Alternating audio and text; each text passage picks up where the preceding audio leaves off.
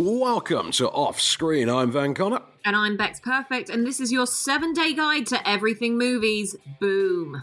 Welcome back, Ms. Perfect. A Pleasure as always, and another week of cinematic fun awaits us, I'm sure. Wait, is it is it fun? I don't know. I, I don't know if we'd call it fun after the news, but there is still stuff out there. There is still stuff that is happening. It's not a blockbuster. It won't save cinemas, but it might entertain you if you fancy a day out. Well, I mean, of the two films that are in cinemas this week, I think we can say that, oh, an entire 50% of them are great. The other 50% are urine. I was gonna. Oh wow, harsh. I was gonna hold back on on dropping that bomb of what's good and what's not. but why don't we start at one end of the spectrum and know that it can only get better, shall we? Um, okay, so let's start with the urine then. Is that, that what you're saying? Urine, if that's what you want to call it this week. So, um, as part of the London Film Festival, uh, Mr. Connor and I are um, basically going and looking at a lot of movies in a very short space of time to make sure that you guys are up to scratch with everything out there. One of those said movies is called Kajillionaire, um, and it stars an amazing cast, which is um, Evan Rachel Wood, Gina Rodriguez, Richard Jenkins, and Debra Winger. And Van, tell us what it's all about. So, Kajillionaire, is Miranda July's uh, latest film. I'm not overly familiar with Miranda July, although she seems to appeal to, let's just say, a, a very certain subsect of society who wear a lot of cardigans. Uh, Kajillionaire, uh, as you say, has that cast, and they are uh, a, a, a, familial trio. They are a set of two parents and a sort of 26 year old daughter. So we've got uh, it's Richard Jenkins and Debra Winger are the parents, Evan Rachel Wood is the 26 year old daughter, and they're effectively kind of like street level, low key grifters. They are con artists, but they're not like dirty, rotten scoundrel level con artists. They yeah. are just sort of like we'll stick our hand through your mailbox and nick your mail in the hope that you know you've got a tie that's worth ten quid, kind of level con artists. And um, basically, during one of their scams, they they come across uh, a new character played by uh, Gina Rodriguez, Melanie, who uh, they sort of they're enticed by her, her energy, her you know good looks, her charisma, and seek to sort of bring her on board to join the fray although it starts the swift unraveling of their familial dynamic. I'm evicting you. I can get $10,000 for this space. You understand? $10,000. We have a child. that wall is a sponge. It's a sponge. This building ought to be condemned, really. We could, we could report it to the Department of Health and Human Services. What? Okay, okay. Just, just, just just give us till Friday. You'll have 1500 in cash bills. We'll have it by Friday. Dude, we need little time to get it together. Friday tomorrow? It's tomorrow? Um, well, I didn't literally mean. I mean, that's just a saying, you know, by Friday. It just means end of the week. Next Friday. Uh, uh the, the one after that. Friday after next. Yeah. I mean, I'm just going to be upfront and say that I, I absolutely hated it. It's 104 minutes of my life that I would really, really like back. Um, I just found it obnoxious. I found it deeply unlikable. I know it's trying for, oh, these are quirky characters who are meant to be unlikable. Thinking, yeah, but there's no there's no engagement there. The characters are in no way. I'm not enticed in any way to enjoy the exploits of these characters. What you have are effectively four characters who are just obnoxious, cruel shills of human beings. Um, the whole thing, I mean, you've ever had that experience? You know, when, when, when you've been watching a film with the hubby, you know, at home kind of thing, you ever have that experience when you're watching something and it's really, really rubbish, and one of you eventually snaps and says, I can't take it anymore. Why don't we just turn this off and we'll, uh, you know, instead, you know, yeah, do that instead. Yeah. Right. This is the movie where the characters do that. um, do you know what? Um, I I kind of I had that with this. No hubby was there. Yeah. But I did the point where I was like, I can't watch this anymore. It's excruciating. Um, and yeah. uh, the, do you know what? I, I was like, I, the first scene that you see is is the family outside of a post office. Okay. Yes. And yeah. they they send their daughter, uh, called Old Dolio, which is a weird name anyway. Old Dolio, yeah. Old Dolio. uh, played by Evan Rachel Wood, they send her into um, into the post office to essentially go and break into some postal boxes and and get some, whatever she can get. And the way that it starts is almost it is quite fun and it is quite quirky. She does this almost like um, stealth uh, jumping down, hiding behind the walls, jumping back up. It's very choreographed. Mm. Goes in, you kind of think, oh, this could be quite fun and quite quirky. Anyway, after that, you kind of go, what the hell am I watching? Because there's nothing to it. Now, the thing that really got me is that Evan Rachel Wood, you've seen her in Westworld, we've seen her in um, so many amazing films, and yeah. brilliant actress. And what she does here, and this is probably my biggest gripe, and I have no idea why she's being directed to do this, she plays like a Beavis and Butthead character um, that's like a stroppy teenager. Perfect. I'm so glad you said that because it's literally I literally had it in my notes. It's, it's like so she's she looks like she's modelled on 2002 era Avril Lavigne, but she sounds like she's modelled on 2013 era Rick Sanchez from Rick and Morty. It's the there's a point when she goes into sort of a manic range, a manic craze, and I just I thought this is this is like someone's directed her to watch episodes of Rick and Morty and just do one of Rick's drunken furies. It's bizarre. It's a strange directorial choice, but to pick a strange choice from the from the design and build of this film is you know it's like trying to find a grain of sand on the beach. It's it's it's bonkers. Yeah because like debra winger's character is like this um if you can imagine a, a, a, woman who who's all i can think of was like someone who's been locked away for a number of years and is um like you know she's got the scraggly hair. She wears mismatched outfits. Her hair covers her face so you can hardly see it all the time. And she's awkward as anything and is very brash and very unlikable just generally and then Richard Jenkins is almost like trying to balance up some sort of integrity and heart behind what he does, but it doesn't ever quite reach it. And Evan Rachel Wood doesn't even look like she was even born from these two. It just doesn't work. There's no synergy between them as a family. And that's what doesn't really work for me. And then you have this um, like Mexican bomb. Oh no, she's Puerto Rican bombshell that comes in in Gina Rodriguez, which completely disrupts the the the pattern in which this family is working. And you kind of need that, but it doesn't work at the same mm. time. It's like they're in two different movies. And the problem is, is that if you don't have the synergy between all of these characters and they're not likable, you're not left with very much, and that's the problem. Well, I mean, put it this way: you can you can just glance at a poster for Kajillionaire and check the pull quotes that are on there, and you know exactly what kind of film you're about to see based on who gave which glowing reviews, which outlets have given the glowing reviews. You know exactly what film you are in for based entirely on that. Um, I will say the only, and I do mean only, positive thing I can say about Kajillionaire, all 104 agonizingly, soul crushingly dull minutes of it, um, is that uh, Gina Rodriguez needs to be in more movies. Other than that, yeah. I genuinely can't believe we have now reached a stage in which we are heaping critical praise upon a film in which even the characters themselves literally reach that stage of, do you know what, this is boring, this is awful. Why don't we just sack it off and go bump uglies instead?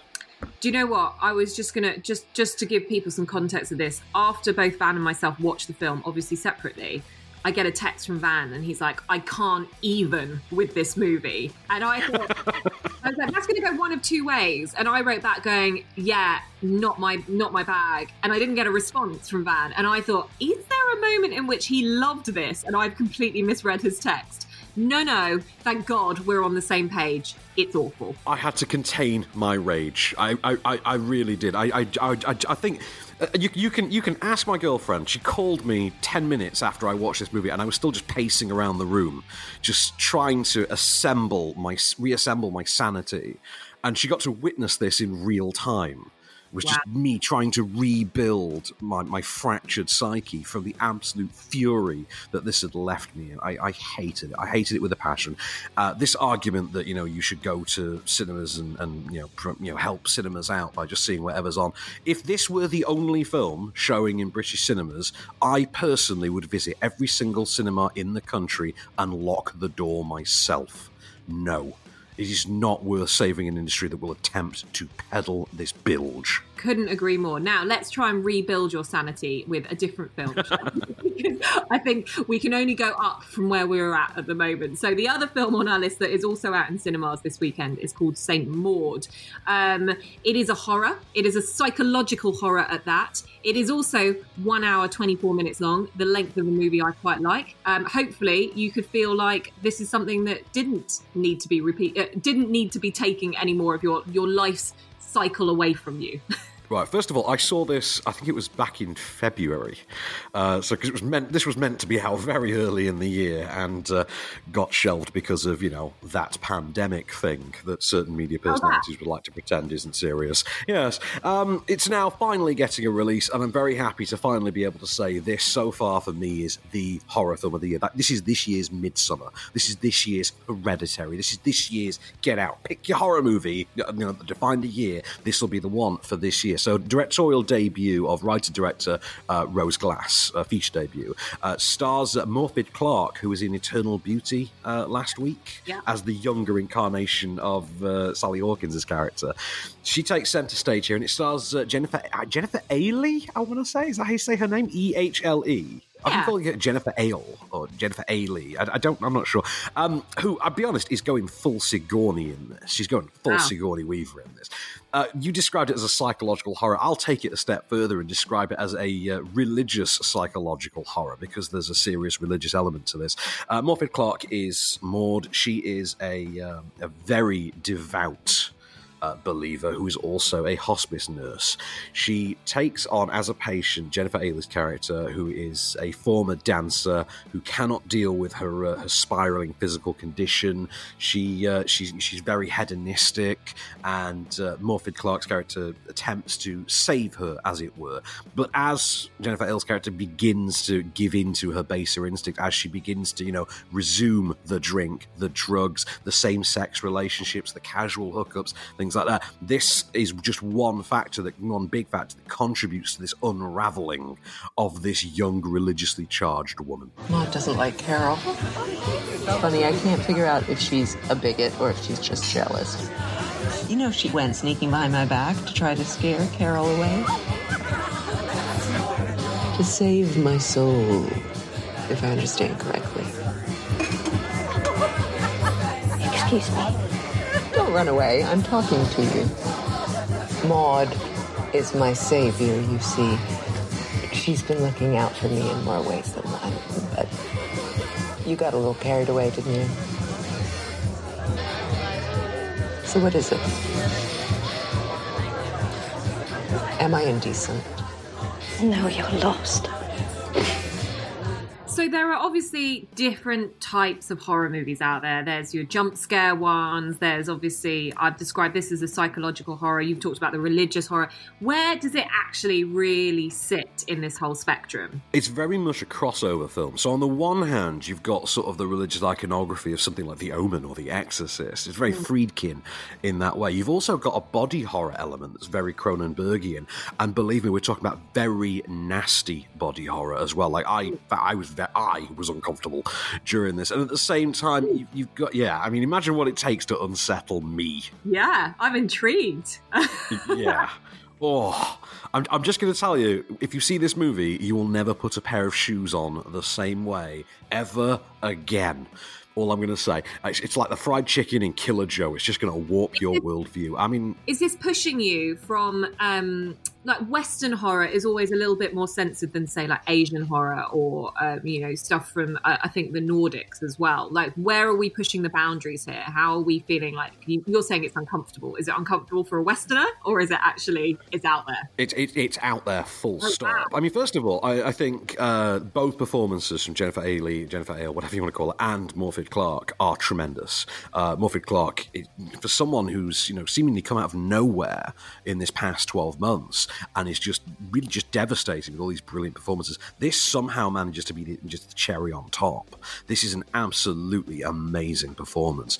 Um, at the same time, as well, uh, Rose Glass's work, both on page and behind the lens, absolutely stellar. There is some great imagery in here. This is a movie that knows how to build atmosphere, but at the same time has this sort of a dreamlike quality. There's a lot made of her visions, her hallucinations, things like that. It's a movie that does equate because she could just as easily be insane as she is, you know, blessed, as it were, because there is this element of is God talking to her? Is she insane? It, that kind of thing.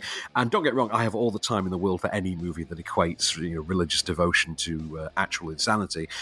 But this one took it to a whole other level. I think this is something that absolutely, if you're into horror movies in any way, shape, or form, you need to see this. It's something that will really stick with you. Uh, it's something that works on a level akin to, I would say, Midsommar. Like whereas yeah. Midsommar was bright and colourful and in the day, this is dark and grimy and British and at night.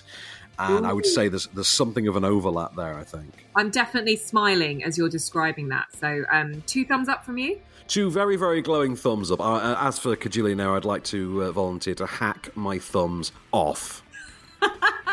We've gone on a real yo-yo from the spectrum today. It's just there is there is, there couldn't be two more polar opposite films that are coming out right now. And look, let's just say the idea is is that you stick with St Maud and you kick Kajillionaire to the curb.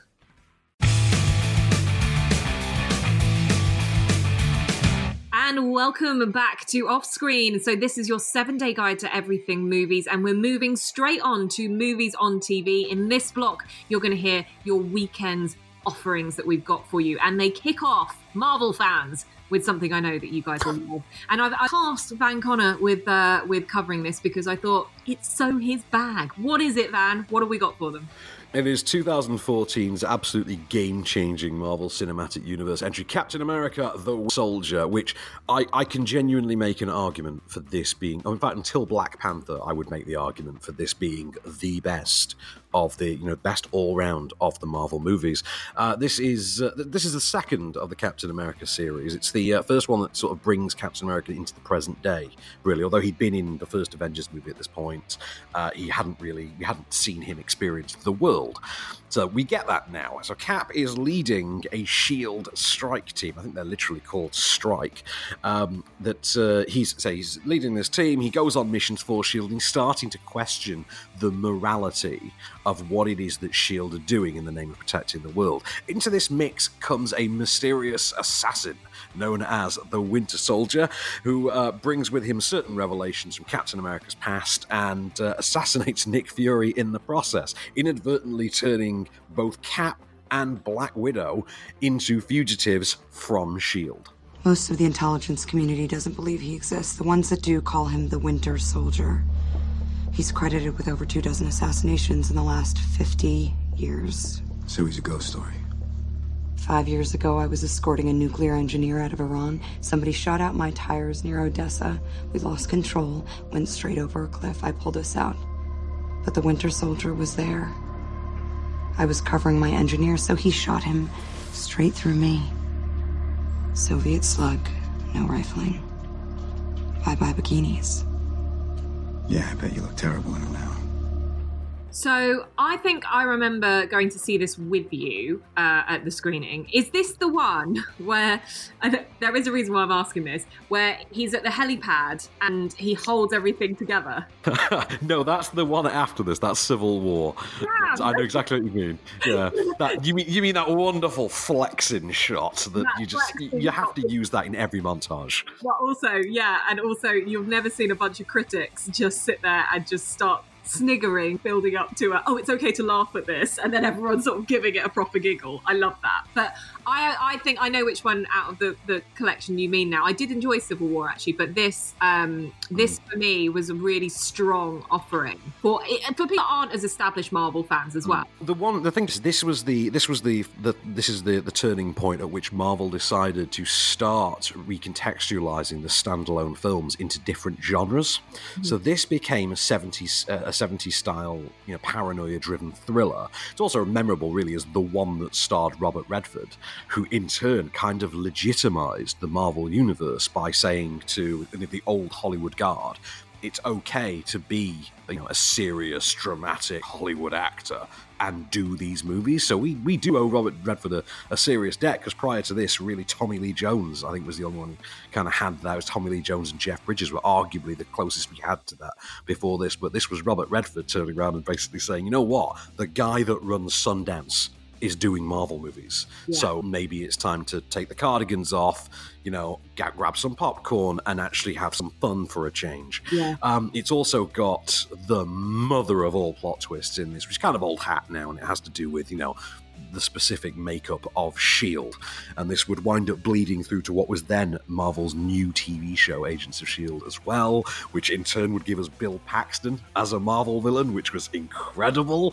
Um, it's a really, really good movie. Chris Evans is, you know, actually really good in this. You know, as, as despite the fact that it is an action thriller, Chris Evans gets some serious drama to deal with in this. Mm. I mean, I don't think Scarlett Johansson's particularly wonderful in it, but you know, she's vaguely engaging enough, and it did give us Anthony Mackie's debut as, uh, as Sam Wilson, the Falcon, who's just a Yeah. great supporting character in this. for anyone coming to this on Saturday night, so it's on BBC One at 10 to 5 pm. If someone is coming to this fresh, not having seen the first Captain America movie, can we just walk into this and enjoy it? Not only can they, because really the only thing you need to know about America is he's a super soldier who was frozen in time, and that does get mentioned a lot.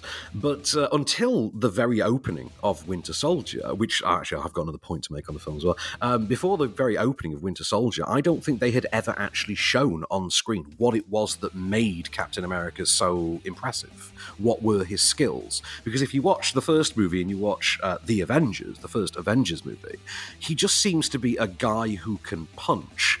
Because all the other characters around him are superpowered, he doesn't look particularly impressive. And it's not until you see him in, in the opening of this movie when he basically just runs the length of an ocean liner and just takes out guys by the dozen, you know, just grabbing them and casually throwing them 40 feet, you know, as if it's nothing. It's not until you see it done that way that you realize, oh, okay, that's how Captain America's powers and abilities work. Okay, that's impressive. This is also, and this was something that was quite unique at the time as well, the introduction of the Russo brothers to Mm. the Marvel universe. This was their first thing. They did this, they did Civil War, and then they did the the, the last two Avengers movies.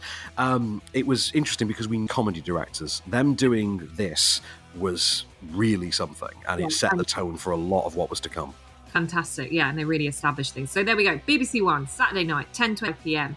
If you haven't ever stepped foot into the Marvel Universe, firstly, where have you been? But secondly, this is to get involved in it. So it's Captain America and the Winter Soldier. Moving on to Sunday, we're taking you right back to, and I know Van can't even believe this, 1995. Um, you are going to be watching Wesley Snipes, Jennifer Lopez, Woody Harrelson in Money Train. And I love this film. It's about a revengeful New York transit cop resolves to rob a high te- tr- uh, tech train laden with immense amounts of money, and his foster brother, who is a fellow policeman, endeavors to safeguard him. Are there any questions? Well, just one. Why did you send the train into the tunnel when you'd been advised we were in there? Your situation last night didn't move me one way or the other. Anything else? Yes, Chief Patterson, but your men shot the kid to I mean, over a rope chain. Yeah, they shot him to That's what they did. And you can't buy publicity like that. That boy didn't die in vain. As far as I'm concerned, he's a goddamn hero. Thanks to his sacrifice, the word went forth today you f- with my train, and I'll kill you. Now I'm going to send one more message. I don't like you, so don't f- with my train again. If you do, we will tangle ass, and you will lose. One thing I just wanted to say, I've just noticed, right, on Rotten Tomatoes, Money Train has, out of 32 uh, reviews, has only got a rating of 22%. It's got a one star rating. staggering. Yeah. That is that is well. What do you ex- what do you expect of this industry? I mean, come on. Wow. One thing, the movie's fun. Yes. Yeah, I mean, can't you tell from like Wesley Snipes in that clip? Like, it is fun, like his accent, everything. You know that you've got good quality stock when you've got like Woody Harrelson in this movie. You know, you've got Jennifer Lopez in there. She's playing Grace Santiago. Um, it's like there's so much going on in this movie. It's so of its time, and it's like I was actually going to come out and say they don't make movies like this anymore. Like that's the thing. This it's outlandish. It's mm. bonkers, It's weird. It's bizarre. It's got Wesley Snipes. Need I say more? That's it. I mean, it's it's not something that invents the wheel. It's just a tight and tidy, you know, just effectively sort of a, a, a buddy comedy action film that's relatively small scale. It's just about these two brothers who want to rob a subway train. you know, and based on the clip, you can kind of understand why, because Robert Blake is just deliciously awful. Yeah. You know, in, in, I mean, in a moral way, just deliciously terrible as uh, as their sort of boss. And uh, Jennifer Lopez, I thought was a lot of fun in this as well. I do recommend checking this out. This is Paramount 11:50 on Sunday. It's a bit late at night, but definitely worth recording if nothing else. I think it's I think it's a really overlooked gem. Yeah. Uh, it's certainly worth a lot more than 22%. But also, I'd just say ignore all these big critic reviews. I'm just having a quick look through. So, Empire, uh, obviously, when it came out, said big stars, big stunts, and big marketing campaigns do not always make a good, do not always a good movie make. This is derailed, depressing, and nigh on disastrous. I'm sorry, what? Correct me if I'm wrong, but didn't Empire once upon a time give a glowing to 1998's Godzilla in exchange for a set visit? I mean, just gonna throw that out there and read into that whatever they'd like. Anyway, um, on to Monday, another film that I'm sure got pretty terrible reviews when it opened and opened and is viewed by pretty much anyone who's ever seen it, realistically, otherwise as an absolute stone cold classic. It is 1997's Paul Verhoeven directed Starship Troopers. How much do you love Starship Troopers, Bex? Come on. Yeah, yeah, yeah, yeah. Don't worry. Like this is this is the golden years. And even if I haven't seen it in 25 years, I remember seeing it when it first came out. So don't get me wrong. Sci-fi action and its fine. finest. Two hours, nine minutes, tidy. It's uh, it's an interesting little one. Like, give us your synopsis of this because I, I, I I'm interested to see how you describe it. Starship Troopers is terrific in. First of all, it's an adaptation of the novel named by uh, Robert Heinlein.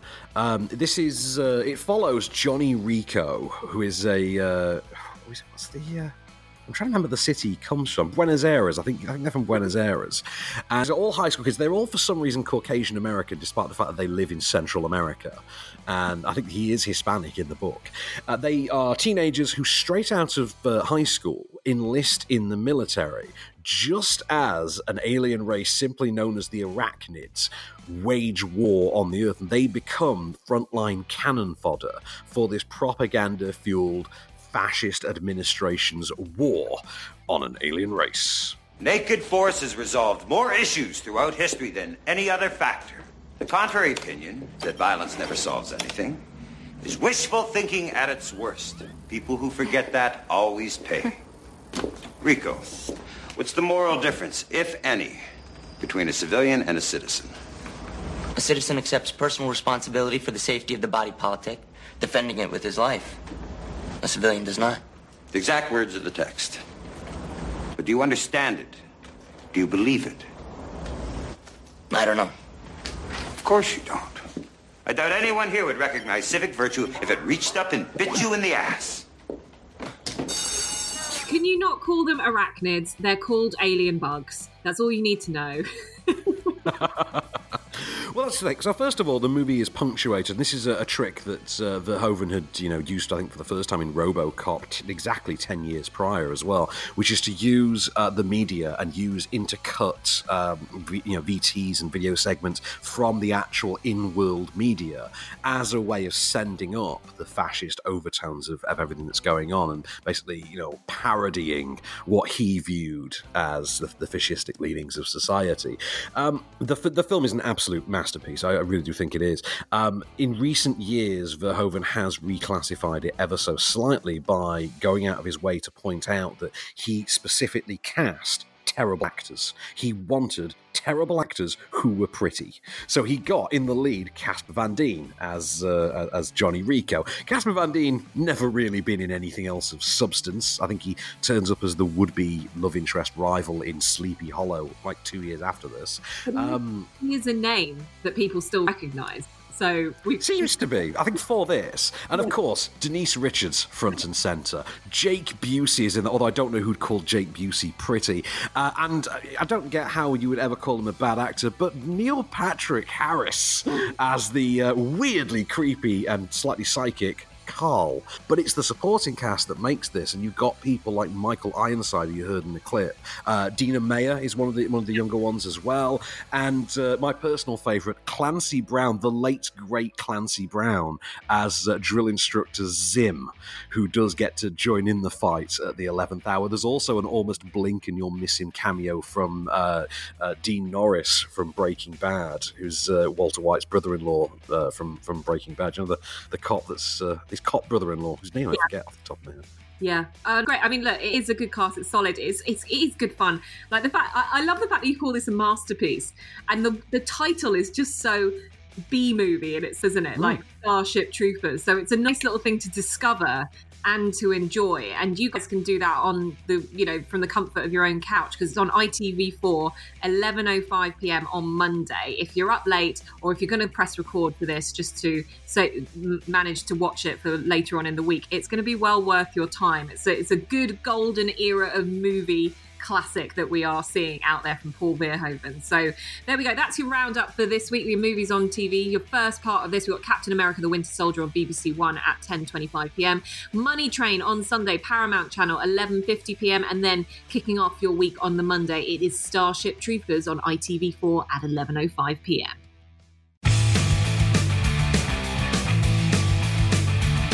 Welcome back to Off Screen and carrying on with your movies on Freeview for the week. We're going to take you to Tuesday night now on Film 4 at 9 pm. Why don't you tell us what we're in for with The Hitman's Bodyguard, Miss Perfect? Well, I'm just going to say Ryan Reynolds. Do we need to know anything else? this yeah, there you go. Ryan Reynolds. Oh, I'm done. Let's hope he's got some Deadpool wisecracks in there. Um, this is a 2017 film um, where Ryan Reynolds is basically, I think he's come out of like the whole Deadpool sort of um, uh, like hysteria about it around that time. It kind of catapulted him once again back to the limelight. So we're seeing him stars alongside Samuel L. Jackson and also the brilliant Salma Hayek. And he plays um, a protection agent, um, and he's basically brought in to guard the life of his mortal enemy, one of the most notorious. Hitmen out there, um, and um, the relentless bodyguard and manipulative assassin have been on the off of a bullet for years and are drawn together within a wildly outrageous 24 hours.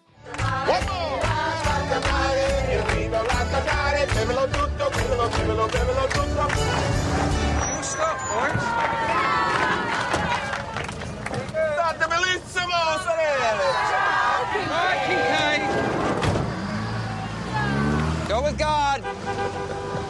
This man's killed over 150 people. 250, easy. Now, I'm a huge, huge fan of this, and I'm very happy to say I think we're supposed to be getting The Hitman's Wife's Bodyguard uh, coming out. was supposed to be later this year. I think it's going to be middle of next year now. Uh, that, I believe, has already been shot.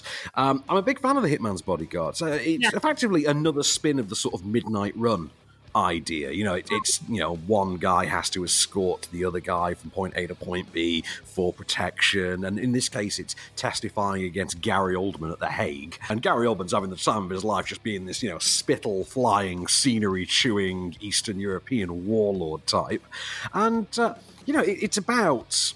Ryan Reynolds being Ryan Reynolds, and it's about uh, Samuel Jackson being Samuel Jackson. It's the clash of personalities that, that Yeah. come out there. Specifically, at one point, Ryan Reynolds accuses Samuel Jackson of single handedly winning the word, you know, that word that Samuel L. Jackson likes to say a lot that we can't quite repeat here. It's a lot of fun, though. Some of it is a bit of a misfire. Elodie Yung, as Ryan Reynolds' on again, off again love interest, is awful in it. She's terribly cast. I can't figure. The reason she had the role was because at that point it was expected that she would become a breakout star off the back of uh, season two of Daredevil when she'd been cast as Elektra. The Yeah. idea was that this was going to be her, her film role to sort of tie in with that, and she was going to be a star. But uh, you know what? She wasn't. And when you see the movie and you see her performance in it, you can kind of understand why. Although It's a shame though because I enjoyed her as Elektra in Daredevil. Um, I thought she was really good in that. Um, but do you know what? Like, I think there was a lot of pressure on this to be good, and I delivered. You know, like you say, a few little misfires, but overall, a really enjoyable movie. And for you guys, just to kind of kick off your week with on a Tuesday, you know, it's on at a decent time. It's on Film Four at nine pm. Nice and simple, but you can have a lot of fun. If you love Ryan Reynolds, and who doesn't, you know, you're going to get what you want from this. Um, so, you know, there's something for the girls, something for the boys. It's uh, it's a load of old fun, and of course, Samuel L. Jackson and Salma Hayek thrown into boot as well. Um, Put your put your mint mobile down. Pour yourself an aviator gin. Settle down for some Ryan Reynolds. You know how it goes. and hopefully Rick Moranis might just from, from his recent incident. Exactly. um, right, moving on to Wednesday. Um, I had to ask Van about this one because it's not one that I'd seen. It's on Paramount Channel at 9 p.m. It's called Hard Target, and you basically said it's like the movie version of one of the most difficult games out there. Uh, the, no, no, the, the novel, The Most Dangerous Game. So, you know, th- there's that novel, The Most Dangerous Game, and it gets adapted all the time. There's a million different interpretations. Recently, we had The Hunt, which was an adaptation of this. Ah, and it's, it's, you know, the usual thing where, you know, people hunt poor people for sport. It's that idea. This was John Woo's English language debut in 1993. And it starred Jean Claude Van Damme, back when Jean Claude Van Damme could own a movie. And, and this is like vintage Van Damme. He's got the white vest and the, the slick back, scraggly long mullet. You know, that kind of look. Does he do the splits? Yes, he does the splits. Yes, he's got the you know the painted on blue jeans that his vest is tucked into with the with the leather belt and the cowboy boots. You know that look that he had for about four movies in a row, starting with I think Nowhere to Run in about 1991. Um, the villain is Lance Henriksen, and it is that format. He is he is Chance Boudreaux, a, a New Orleans based drifter, or he's just a drifter who happens through New Orleans, who helps who takes on a job helping a young woman find her missing father. Her father a homeless man has mysteriously gone missing um, you know, amidst a series of missing homeless people. You can sort of guess where this is going to go and where this mysterious drifter with all these kung fu skills might actually take things, including up to a very specific and very familiar confrontation with Arnold Vosloo from The Mummy, who's a henchman in this. And he's got hair, he's got hair as well. And you know that bitten Face Off when they're, where they're, they're backed up against the side of the mirror? There's one on each side of the mirror and they're talking to one another. That is exactly what you're getting in this exact moment. Boudreaux, Boudreaux, Boudreaux. I've been looking all over for you. You've been looking in the wrong places. That's good. Because I know you wouldn't want to hurt my feelings.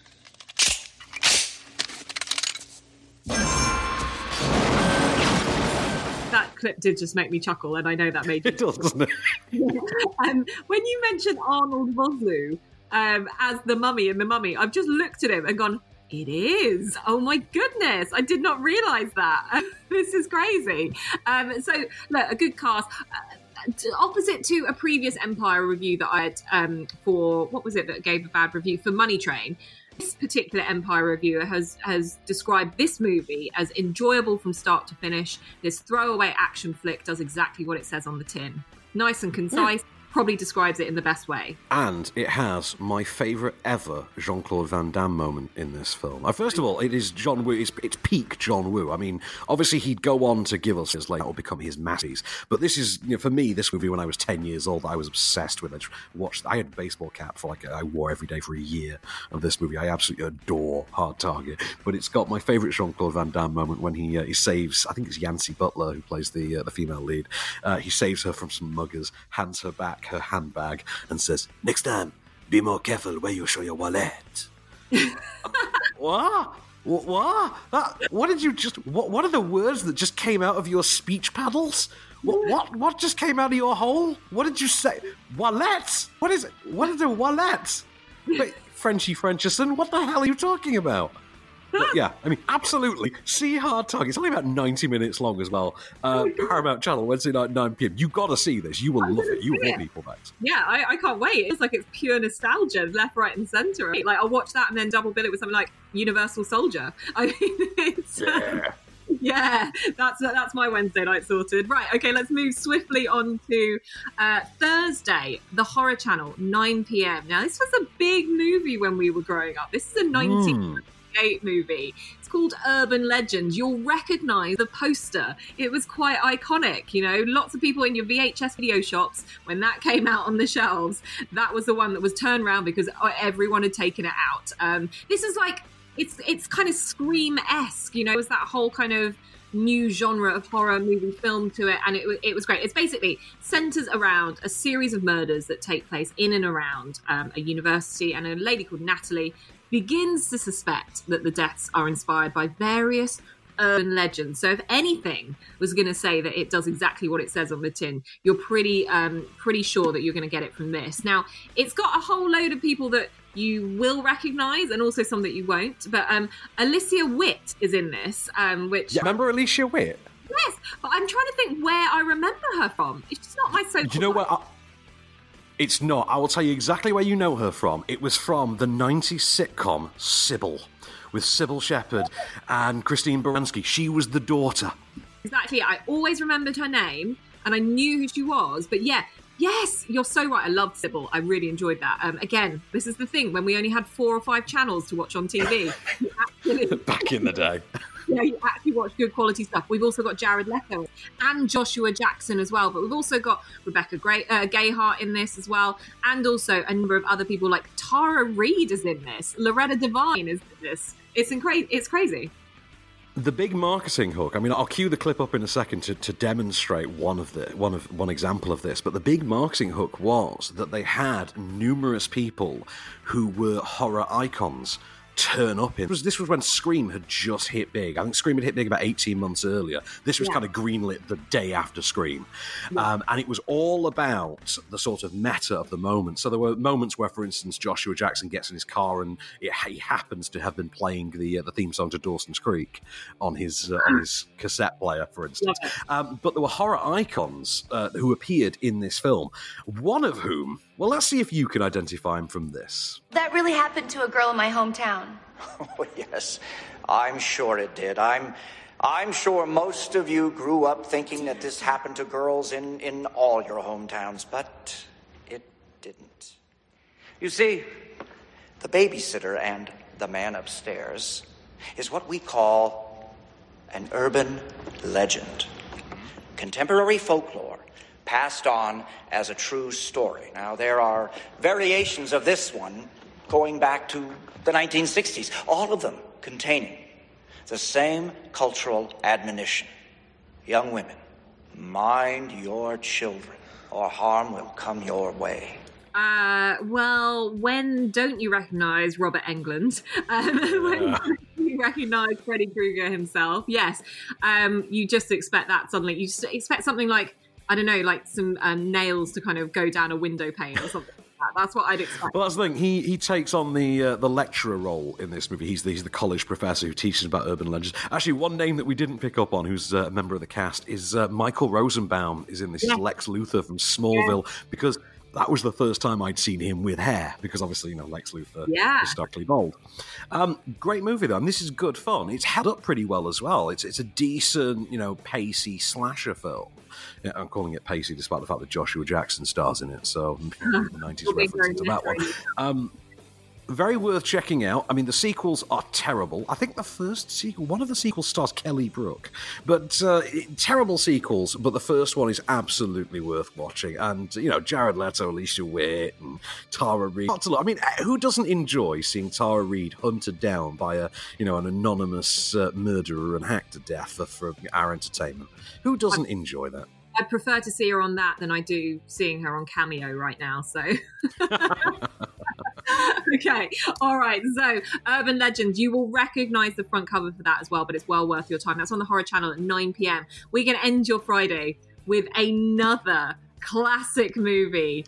Um, it takes you back to the 90s once again. It's got a big shark. It's got a lot of water. It's, of course, it's got LL Cool J. It's Deep Blue Sea.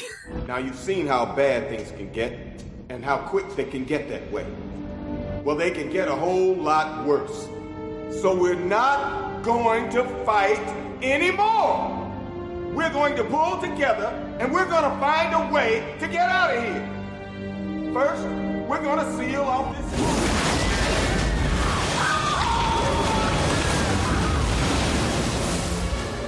Yes, they deserve to drown, and I hope they burn in hell. I love this movie.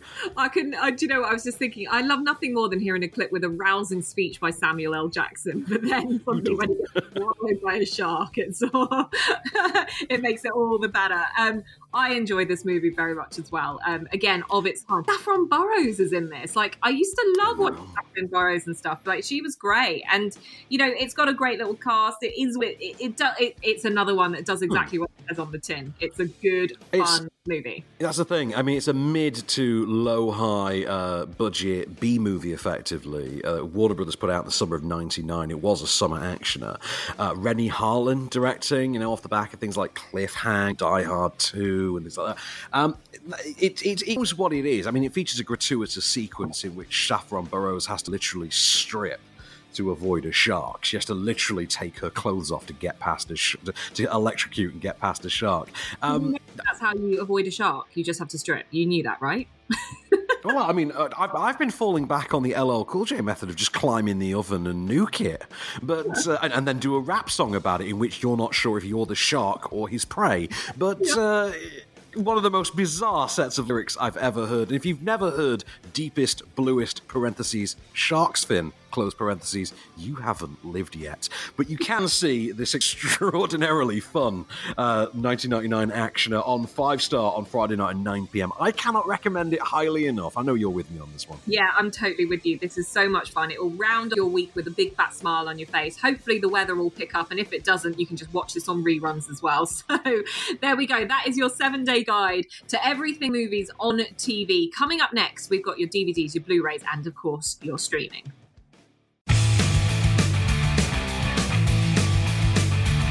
Welcome back to Off Screen. We are capping off the podcast for this week with, of course, your DVD, Blu rays, and streaming for your viewing pleasure. Now, we're going to kick off with some DVDs and Blu rays that are out as of Monday. Uh, the one and only big thing on our list this week for that side of things is Finding the Way Back. And as Van has just jauntily said to me just off air, it could not find its way back into cinemas thanks to Corona. Well, you're very right. Um, poor old Ben Affleck is stuck on the sofa with the rest of us in this movie about essentially an old basketball star who has to now, post living a life of alcoholism and his life falling apart, refines himself by becoming a college coach uh, once again. You're Marcus, right? That's right. You're the tallest player on the team. Oh. Makes me wonder why you're putting three pointers up every time you come down the court. Ask Coach Dan. I made the most threes on the team last year. Coach Dan, how many threes did Marcus make last year? Made 34 Out of how many attempts? out of 130. 26%, Marcus. If you want to know why they're leaving you open, it's because they don't think you could hit the ocean from the beach. Yo, he just spit facts at your ass, bruh. Man, shut up. I don't need any help. He doesn't need help, but he does need a theatrical release. Uh, this wouldn't have done anything at the box office had it actually opened in cinemas. Do you know what? It got a lot of buzz around like Ben Affleck, like good kind of really good performance in it, and I kind of get that, but it's sort of it was very repetitive within this movie. It's a very dark hmm. movie, it's very it's very sort of like is it art imitating life in a movie as well? there was that, yeah. There was that kind of like, why would you, why would you put yourself through this, man? I mean, talk about exercising your demons in public. Jeez. Maybe it was therapy for him, but it doesn't Maybe. quite have the oomph of a sporting movie that you want, a high school sporting movie that you want. It focuses far too much on the downside of Ben Affleck's character in this. It's worth a watch out of intrigue to see if Ben Affleck can still act. Yes, he can. Um, but it's probably not worth anything more than that. But it is available for you as of Monday, uh, the 12th of October. So catch it if you can whilst it's finding the way back. So on to, I'm very happy to talk about uh, what's coming to streaming this week because the very first, I'm going to do these in blocks because we've got uh, blocks of films coming to streaming. So we'll, we'll take them as blocks. I want to talk about uh, this coming Sunday, October the 11th. We're getting two films. We're getting one ahead of its ahead of the Christmas season. We're getting the new version of uh, new-ish version of Dr. Seuss's The Grinch. This is the animated one starring Benedict Cumberbatch as the Grinch, which is okay. It's decent enough. My nephew seems to think it's incredible, but uh, you know he, he can't do sentences yet. So make of that what you will. Um, however, one that I am a very very big fan of that's uh, appearing on Netflix alongside The Grinch for a very different audience is Overlord, the World War II zombie thriller that's just got John Carpenter written all over it. Do you know what? Like, no, let the kids watch this one. Um, they'll learn a thing or two. um, I actually, do you know what? I remember watching this in the screening. And when the twist happened of the whole zombie side of things, I turned around to Jamie East and we both looked at each other and were like, oh my goodness. I really enjoyed this and it surprised me. Um, I thought it was Mm. good as that kind of like see military uh, operation. Like it's, it's very tense from the outset. They're in like a plane at the beginning as it's flying over, Yeah. and you you feel every like doodle bug bomb that's dropping left, right, and center from them. You really feel immersed in this movie, and then it has this massive twist, and it's this huge zombie like shoot 'em up. It's like a video game. It's brilliant. It's funny you say that it's like a video game because t- two things I can say on this one, other than the obvious John Carpenter thing, um, and the fact that Wyatt, when you know his dad was you know such a Carpenter mainstay, um, the video game thing. First of all, this is very close to the Wolfenstein series of video games, particularly the new generation, sort of PS4, PS3 kind of generations of Wolfenstein games. Um, the other thing is, they advertised, they were very upfront about it being a zombie movie, and I think that's a shame Yeah. because they should have held that back and had this be like the first time you saw From Dusk Till Dawn. Yeah. And, you know, the hammer drops and the Tarantino movie becomes the vampire movie. This should have been the hammer drops, the World War II movie becomes the zombie movie. And it would have been, like you say, that moment in which you have to turn to Jamie in shock. You know, it's, it's, it Yeah. would have been great for, if that had been the common thing. that's one of the um, that's one of the the real pleasures of us being able to review this stuff ahead of all the marketing coming out and ahead of everything you know seeing all the trailers and stuff is that we can we get that surprise and that experience if we you know go in just knowing that we have to cover this movie but not actually having the chance to know too much about it. So we have a little bit of a luxury there Yeah, that's absolutely true. Uh, over on uh, Amazon Prime, though, on Tuesday, um, October 13th, obviously we're getting closer to Halloween, and we can't just rely on that, you know, very shoddy looking Adam Sandler comedy to tide us over on Netflix. Was it Hubie Halloween? Uh, Amazon are hitting back with two of their own. They've got uh, two horror chillers, but these seem to be more more psycholo- more psycho thrillers in their own unique ways. Uh, first of all, we've got Evil Eye, which is a new movie that's been produced by uh, Priyanka Chopra. Uh, Priyanka Chopra Jonas. I need to get used to calling her that now. Um, and this is a largely Asian slash Asian American cast. It is the standard sort of you know girl gets a boyfriend. Something's a bit iffy about him, but in this case, the the person who's you know investigating all is her mother and uh, it yeah, it's an interesting looking an interesting looking through. We didn't get a chance to get a link. I did see the trailer; it looked very very good. Uh, we've also got Nocturne, which kind of looks like Black Swan, but with like with like uh, violin players, with violinists. It's uh, you know an elite musical academy. You've got twin sisters who you know try to step out of each of those. One is more popular than the other, uh, the, but the popular one finds the uh, the journal of a of, a, of a classmate who recently recently took her own life and begins to use the secrets within it, only to find it's awakening dark things within her as well. So I think look for something of a black swan in this kind of a, a horror chiller. So that's Nocturne and Evil Eye, which are on uh, Prime from Tuesday. Uh, also on Prime to close out the week though is the I think arguably the biggest streaming edition of the week, and it's a relatively new film. This film is only nine months old, and we talked about back in January. Take us through the personal history of Dick Copperfield, Miss Perfect. So, for well, for anyone who knows the story of David Copperfield, this is this is a new retelling of it, and it's not like it's the first time that we've had a retelling of this tale, but it is full of um, brilliant cast members. It's colorblind casting, which I think is really interesting. So you will get um, a, a, what what I like about it is that obviously the casting is colorblind, but the the shots themselves are incredibly colorful. It's full of pastels and it Mm. makes British summertime, and it's just a happier time, and it's a really fun jaunt through the life and times of David Copperfield. I was convinced a famous soprano was practicing upstairs. Oh, exciting. Who? No, I, uh, I I mean to say, it, it turned out to be you. Oh, I see. A compliment. Thank you. Copperfield? I have to go. Proctor. You could come up after my next lesson. I can sing you a piece. Thank you. I'll, I'll bring something to throw at you. As in a, a, a bouquet of flowers. Yes. And the best part is, do you know who's playing his love interest there in that scene? It's none other than Morfydd Clark from Saint Maud. There we go. There we go. Do you know what? This is a critic's favorite, this movie. You know, this is the classic movie you go in and go, you know that critics are going to love this. I walked out kind of enjoying it, but not loving it. Um, I actually Same. felt, yeah, I, I felt it. I can't put my finger on what let me down, down about it. But when you kind of gauge all these different movies and you go, that's a BAFTA movie, that's an Oscar movie. This was a BIFA movie, right? This was one. this one that, that uh, Raindance will do really, really well, and I think it did actually, but it doesn't quite hit the heights of BAFTA and beyond. And it is hard to it's hard to see why because the cast is insane. It's got Dev Patel, it's got Hugh Laurie, Tilda Swinton, Ben Whishaw, so many more people in this. Peter Capaldi's in that as well. Gwendoline Christie's in this. Morfydd Clark, like you mentioned. Um, it just, I almost think it's almost too earnest within itself. It's there's almost too much. You know, you're, you're sort of nodding at me down the, down the line. It's um, there's something about it. It's almost too jolly, almost more than Hugh Laurie can possibly be in this movie. It's a public school movie. That's what it is. It's a public Yeah. school movie. And the problem for me is I I adore Armando Iannucci, um, who wrote, you know, wrote, and directation. Um, In particular, The Death, which was his last film before this, and I thought that was absolutely tremendous. Going from The Death of Stalin to this seemed for me like a bit of a cynical grab for some awards contention. I think. Yeah. Yeah, and I think the expectation was following the death of Stalin and all the other stuff that Armando um, Iannucci has done before, you think it's a dead cert. Oh, I've just looked it up. It did win Best Indep- Independent Film Award for Best Screen.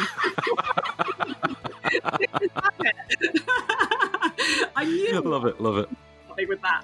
Um, it definitely is a BIFA film. If that describes it in a nutshell for you, you know exactly what you're going to get out of this. It's just, it just doesn't quite teeter on brilliance. That's the problem with it. But it's got all the components that should make brilliant. There's just something that doesn't quite fit. I agree completely, but you know what? You can find out for yourself uh, from Friday, 16th, next week, uh, on Amazon Prime. It's in the next few weeks. Amazon Prime are adding the big film of the year. Astor Picture winner for the year is reaching Amazon Prime in the next Wow. couple of weeks. We won't name it, but we'll we'll talk about it when it's on there. But uh, you can probably figure it out from those complex clues that we've just laid. But uh, mm, that's going to be an interesting conversation, and particularly That's going to be really interesting because it has just played not so many months Yeah. ago in the Curzon. There was a black and white version of it.